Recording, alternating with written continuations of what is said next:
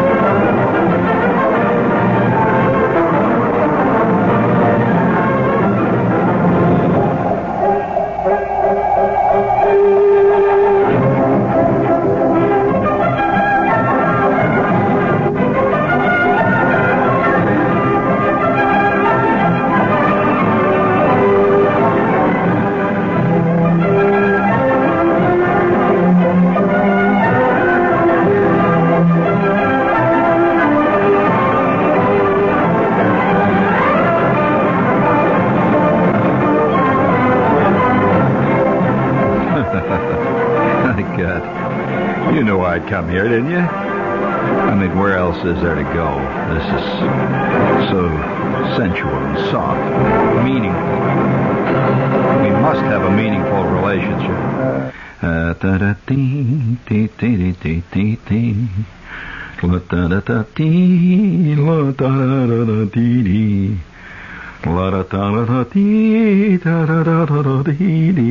Is there such a song?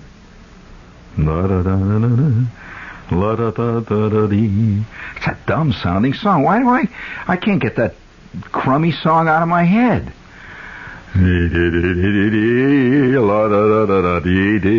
I hate it. It's a rotten song. oh, uh, I, I, you know, a friend of mine had to finally go to a doctor, a head shrink. Uh, he couldn't get funiculi funicula out of his head. It's darn right it's bad. As a matter of fact, he said that it, you know, it got to the point where he, he just couldn't stop. He'd be in an elevator, and he'd, he'd, in the middle of a conversation, you know, his boss is talking to him. He'd go, funiculi, funicula, da da da da da. And the boss would say, what the hell's the matter with you? He said, I don't know, I don't know, I don't know.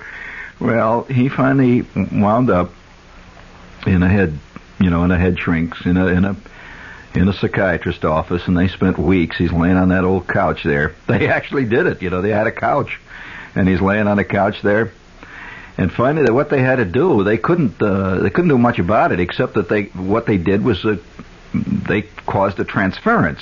You know what that is? Well, they, they substituted red sails in the sunset for funiculi funicula, which was a much more socially acceptable tune, although itself is dumb. And uh, so uh, that's all the doctor could do for him. He just finally said, "Well, I mean, it's better than any, better than nothing, you know." And uh, I'm just telling you the truth. I don't, you know, I don't make up medical problems. I'm going to report them. And so he said, he said that uh, uh, he did find though that people uh, tended to be less irritable when he was around singing "Red Sails in the Sunset" than funicula. Well, actually, you can understand it, you know. Every Polish accordionist plays funiculi funicula shades of Dick Contino. You know, and he, uh, he, was, he was the object of ridicule. Now he's only the object of pity. Which is not as bad as ridicule, you know. It's kind of nice to have people weep over you. That's better than having people laugh out loud in your teeth. And so uh, now uh, he just walks around and he says, Red sails in the sunset. Just does that all the time. He's worked on style, too, now. Can't get it out of his head, so he figures he might as well get a singing, you know, a singing style. And uh, so now he goes, Red says in the sunset. He tries a Louis Armstrong, you know. Then he'll do a Red sails in the sunset, you know, Jerry Vale type. And uh, so, well, the, the, no, no one ever fully understand the mind. I mean, uh, no one. And maybe it's just as well. See, it, it, we're we're we're a very difficult creature, you know, because we're the only creature that studies itself endlessly. And so naturally, uh, since we do study ourselves it's endlessly, it's made us very self-conscious. Self-conscious is a phrase, you see. Self-conscious, conscious of the self. That's not the same as embarrassed, although they often run parallel. but uh, self-consciousness, you see, is a curse. And it's a curse that many, many people today have. Like, uh, for example, you see it in commercials. There's endlessly girls talking about their hair having a healthy, healthy bounce. You notice that? They're always flipping their hair up and down, and it goes up and down like a bounce, healthy bounce. And uh, and uh, I, I I like to report on new trends in commercials. You see, the healthy bounce commercial is with us now. Uh, the split ends commercial has disappeared. You remember the split ends, and the uh, the tangles commercial has disappeared too. You know, no tangles. That little kid always would say, "Look, no tangles." No tangles. Uh, all the tangle problems have disappeared. Split ends have disappeared. They've been replaced by the bounce, which you either have or you haven't. Uh, you can have, I, I presume, an unhealthy bounce, which of course is another problem. We'll take that up next semester. However, uh, the, the bounce problem. Now, there's another problem that has uh, another trend in commercials. Have you noticed now the, the commercials in cars, for example, always show a great trend in our time. Uh, commercials now, there are two, two types of car commercials. One is the outright love story. Outright and frank. The love story of the person in love with his car, and he sings a romantic song about it. You know, he says, me and my Pinto. Oh my God, I love her so. And he looks very romantic and his eyes puddle up and you see him driving in his Pinto and singing this song about his Pinto. And he's in love with his Pinto, obviously, because, and this is the second trend that's important, there's nobody else in the car with him. This is an important trend. No longer are people seen with other people in cars. There's always this sexy looking chick getting into a Pinto too. And she too sings about her Pinto.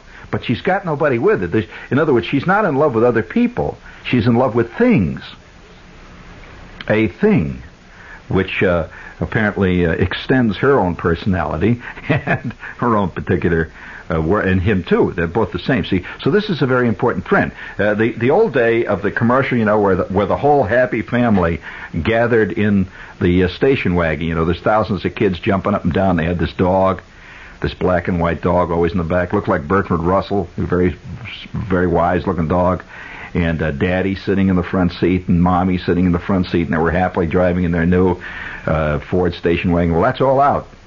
You know why? There are no more happy families. I mean, uh, after all, the commercial has to uh, the commercial has to reflect the, what's going on in society. It, it, it never creates it; it follows it. So the family is done. Uh, but the girls with healthy bounce in their hair, driving their lone Pinto, this is in. And uh, so if you're a, a uh, social studies uh, major, you could do you could seriously do uh, worse than to study the commercials because this is a real bellwether. You'll learn more about our our society watching the commercials than you will standing out on a street corner watching the enigmatic people move by. Just watch and see. oh yeah. Well, you know, what are you going to do? That's the way life is. So let's give a, applause to the only true bellwether of our time, the commercial. It tells what the, you know, what the story is. Let's hear it. Yeah, my forever we will. Well, as long as the Reynolds Wrap hood holds out. But uh, nevertheless, uh, did you like that though? That uh, you, you've seen those commercials and the healthy bounce scene. Well, uh, there are other uh, types of commercials that uh, that I think are important. For example, now there's the outright attack on the other guy's product. I mean, uh, you know, the one that comes out nine nine out of ten Coke. Uh, Pepsi Cola drinkers. I mean, you know that kind. Uh, that's the hard sell, or those other guys are a bunch of phonies commercial. Don't you be misled by brand. They don't even have brand X anymore. Now uh, Coca-Cola is in an outright war with Pepsi-Cola. And uh, apparently there's a great philosophical schism between the drinkers of Pepsi-Cola and Coca-Cola. For example, uh, Pepsi-Cola people are always young, youthful, and running around and yelling. You've seen that. That's joined the Pepsi generation, and uh, they've been doing that for 50, 100 years. They've been young, youthful, and running around a lot. And, uh, you know, hollering and rowing boats as fast as they can row them and just flipping and screaming and hollering. Even old ladies are throwing bo- volleyballs around. And, uh, you know, this is the, that's the Pepsi crowd. Now, the Coke crowd tends to be idealistic and dreamy and very, very romantic about the world. They stand on hillsides and they sing things like, Oh, I'd love to give the world a Coke, I'd love to. You know, thousands of idealistic looking Japanese and Italians, they're holding their Coke. And, and uh, so you see there is a distinct schism between these two groups. Uh, to be perfectly frank with you, I suspect that the uh, Coca-Cola drinkers uh, uh, tend to be uh, Democrats. They tend to believe in the UN. They tend to, uh, you know, all this uh, stuff. Whereas the uh, Pepsi drinkers tend to be uh, pragmatic Republicans. What they want to do is buy a boat and run around on a beach. And uh, so, uh, you. and by the way, part of our politics today is to is to relate one group of people are the bad guys. In other words, you know, if you're a, if you're a Republican generally, you're called a bad guy in our society. If you're if you're a Democrat, you're called a good guy. Well, now that's a very interesting development in politics, which uh, basically says there's only one right position, the one I believe in. All the others are evil. Fascinating. this leads to things like the the Inquisition. You know, it really does. Or uh, guys lining up against walls with the bandages over their eyes, and other guys, the good guys, blasting away. So uh, I'm just saying that this is not a healthy trend in our politics. Very much not. Uh, good guys versus bad guys. And uh, in other words, there's no legitimate two sides to an argument. There's the good guy side, and then there's the rotten, evil connivers who don't really seriously believe in what they believe in, but they're doing it for their own nefarious ends. That's called the Fu Manchu syndrome. I'd like to buy the world a Coke. So yeah, as you look around, you know, you see all this stuff in the commercials. It's all there. Now, I think one of the funniest of all the commercials today, in a sneaky way, is it shows this little fat guy sitting there, see, and he's all excited. He's got this little thing next to him. And the little thing says, uh, car 47, go to the corner of 7th and Main. Uh, there is a, an altercation at 119 in progress. Over and out, 10-4. And he, oh, and on, on, on comes the announcer says, yes, the police radio, the greatest new move in entertainment since television. listening to listening to misery, crime, rape, shooting is the greatest new entertainment since television. Let's hear a cheer for that, please. Have you heard that one? Oh yeah. In other words, in other words, uh, whenever the police are called in action, somebody's in trouble. You agree? I mean, you, you nobody ever just picks up the phone and calls nine eleven. Uh, you know the the number you call them and you say, "Hello, police." Guy says, "Yes, Sergeant Authority speaking." Uh, Sergeant, uh, can you send the guy over here? We're trying to get a fourth here to play a little backgammon. And uh, cause you, you just you don't call cops for that, do you? That's right. Uh, you don't say, uh, "Hey, listen, uh, Sergeant Authority, why don't all you guys, when you're off shift today, why don't you come over to the house? We're having a little, little get together here, a lot of beer, you know, and yelling and hollering. What the hell? Come on down, fellas. You don't call the cops for that. What do you call them for? You know, well, you you, you may uh, every time I've ever had any occasion to call the cops, it's been in moments of extreme unction. And here's this guy sitting there listening to the cop radio, and he's got a fantastically rapturous look on his face, and then that great phrase, the that fantastically telltale phrase that comes on and says, "The greatest advance in entertainment since television." And wouldn't you love to have somebody sitting there cheering and applauding when uh, when the you know the the police radio says ah there's a car on fire on the uh, West End Highway and it's exploding right now. Send seven cars over there, and that's you. And everybody's saying, "Oh God, that was a great one today. We heard this guy. He was on fire. He was blowing up. Airplane crashed into his car. Four guys were following him with shotguns. Wonderful day. Sitting here at the old police radio. Great entertainment. Oh yeah, there's all kinds of trends. Uh, for example, one of the most intriguing trends of the, the commercial world is cars, for example. You know, we're living in a world of increasing, believe it or not, in spite of what you read in magazines like New York and so on, the new free spirit world and all that, increasing conformity. Oh yes. People today conform far more than they used to. In other words, the more fashion becomes important in a world, the more conformity is in the saddle. In other words, fashion is conformity. By definition. okay? So when fashion when fashion becomes more and more important, conformity is more and more important. Now you may think that you're really a nonconformist by wearing the peasant look, but you're only doing what somebody else has told you to do. And uh, you know, Bloomingdale's is down there making the big pitch to you. So the point being here that that we are living in increase as as fashion becomes more important in our world. So is conform. By the way, there are also fashions in politics. This is one of the worst of of the problems with the fashion world. In other words, it's fashionable to be in one party or another. Not not whether you've ever thought it out. It's fashionable. So.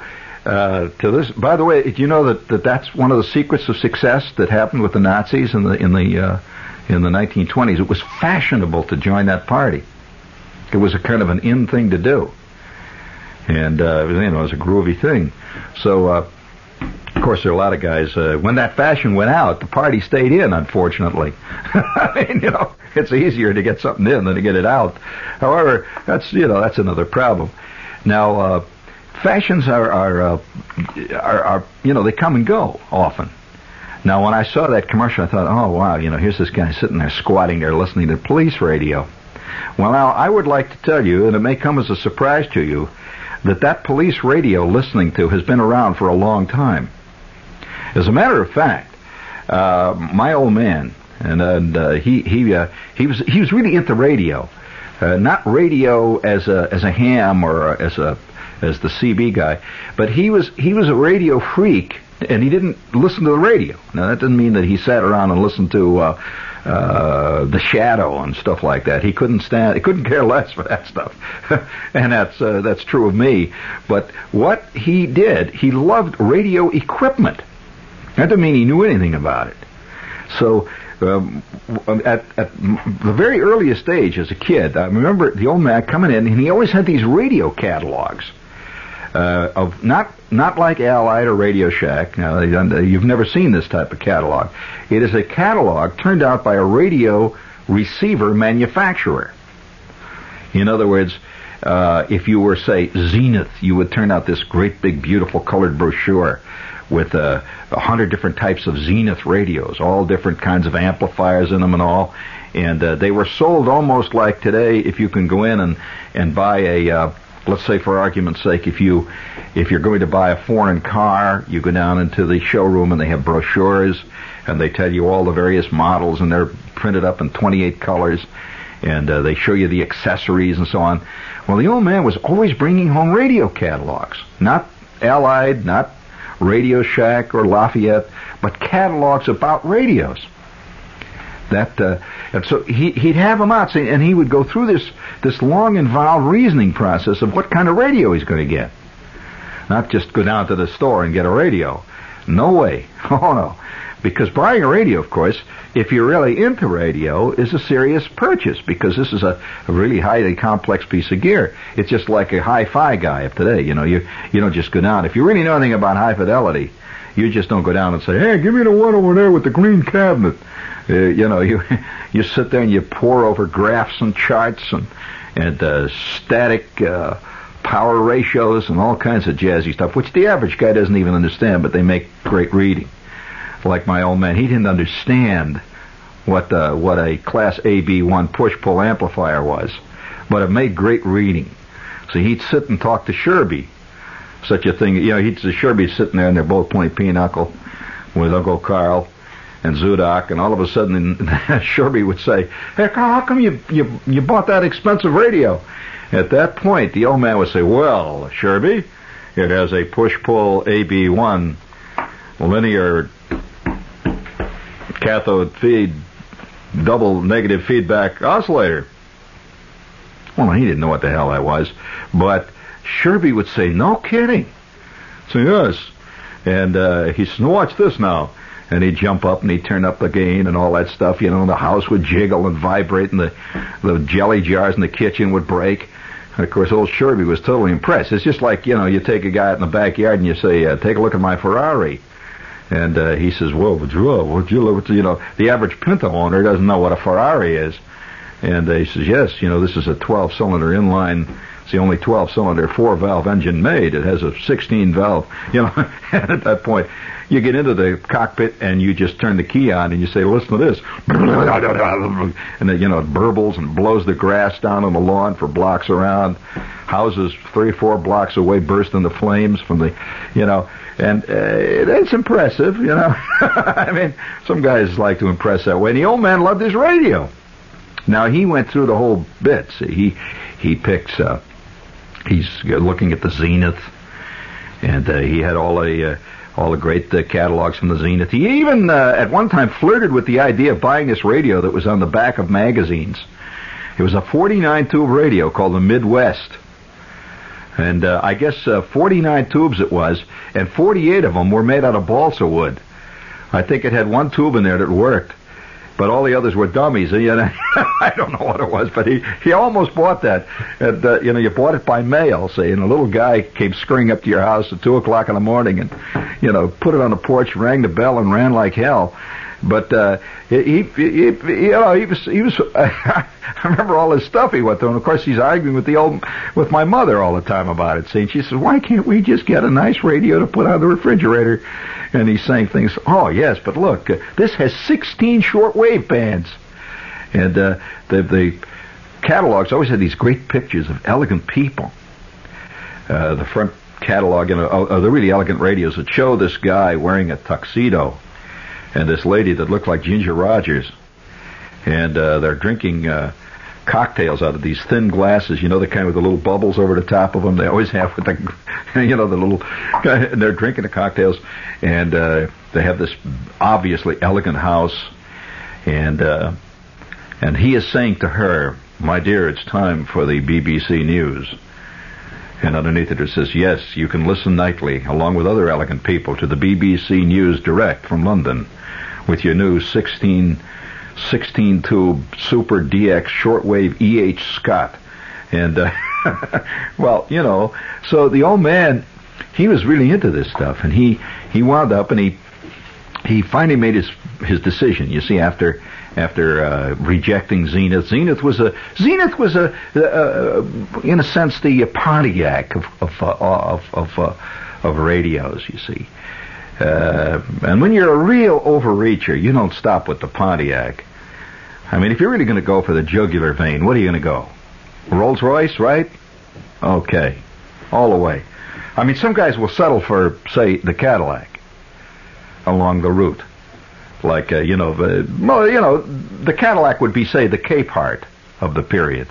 That was the Cadillac scene. That was always considered fancy among uh, the unwashed. But uh, the old man, he went right for the jugular vein. I mean, after going through all this, and uh, our family wanted to hawk. I think my mother is still paying it off. I'm not sure. I know. I hate to hesitate to ask her because this was a sore point. anyway, the old man went out, and, and uh, you know, we uh, we were scraping along there pretty good. Yes, I mean, you know, uh, pretty good. I mean, that uh, we had the kind of family that if uh, mm, every couple of Wednesdays, uh, every every other week, we would go down to the igloo. The whole family would go out, and that was a big high point. We'd get out of the igloo and uh, get double dip ice cream cones, riding the fourth hand olds. But uh, so when he went out and he bought this radio, it was a it was a master stroke. It would be like if you're living in uh, Levittown, you know, someplace, and not not poor. No, no, don't don't. don't you're, you're living in this place, you know, and it's got cardboard walls and all that. And uh, you decide what you're going to do after great consideration and thought. You are going to buy a $47,000 hand-built Rolls Royce that you're going to take to work at the plant every day. And you're going to, you know, you don't have a garage. You just park it out in the back, you see. That would be a stroke, wouldn't it? Master stroke. Now, of course, your friends would call you mad, insane. But all the while, they'd hate you for it. Oh, they would, see. well, the old man went out and he got this, he got this 16 tube DX16 EH Scott. You didn't buy it even as you buy a radio now. You, you didn't go out and just get the radio. You bought the chassis and then you bought, you got a separate catalog with all the various cabinets available, like uh, hand carved ebony. Uh, oh yes, fantastic. So he he put together this combination. That radio was worth more than I would say, roughly 30 combined families in our neighborhood. Every night he would come home and he would had band switching. You know, you could get shortwave. He didn't even listen to London. There was one little red slot on the dial on band two that said police. And he turned that on, and you'd hear these guys. Ah, car seven, car seven. There is a 114 in progress at the corner of 12th and Vine. At which point the old man would run out, jump in his Studebaker or his Olds or his Pontiac, whatever used car he had at the time, and if he could make it all the way down there in that old clunker, he would rush down there and get right in the line of gunfire. oh yeah, listen. His proudest uh, thing was the time that he took the Olds down, and he got there just in time to get the back end of the car scorched with the flames. They were routing out a bunch of guys with flamethrowers, and his car got caught. And uh, so the idea of listening to police calls is not new, friends. My father, in fact, he got so good that he could tell what sergeant was on by the voice.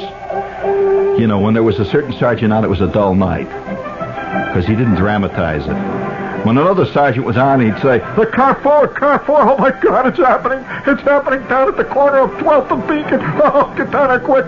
The old man loved it. Other sergeants would say, Car four, car four, there's a situation developing at 4th and Beacon. Uh, at your leisure, go down and see it out. You know, and so the trends come and they go. But the desire remains in the American soul to listen to others' disaster, to applaud others' uh, total uh, total involvement with the great pit. so would you please, right over the theme, one more applause. Just one more. Thank you. The greatest development in home entertainment since television. Sadism, rape, murder, and a few explosions thrown in.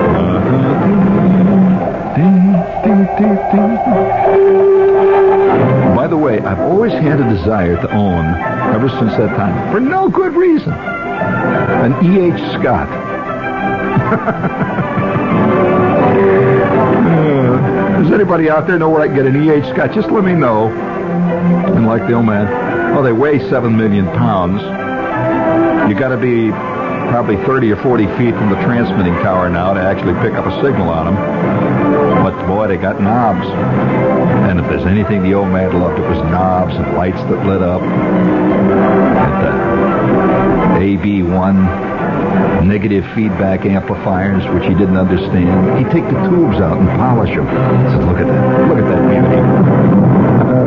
beauty. You've been listening to Jean Shepherd, humorist, author, and recipient of the Mark Twain Award for 1976.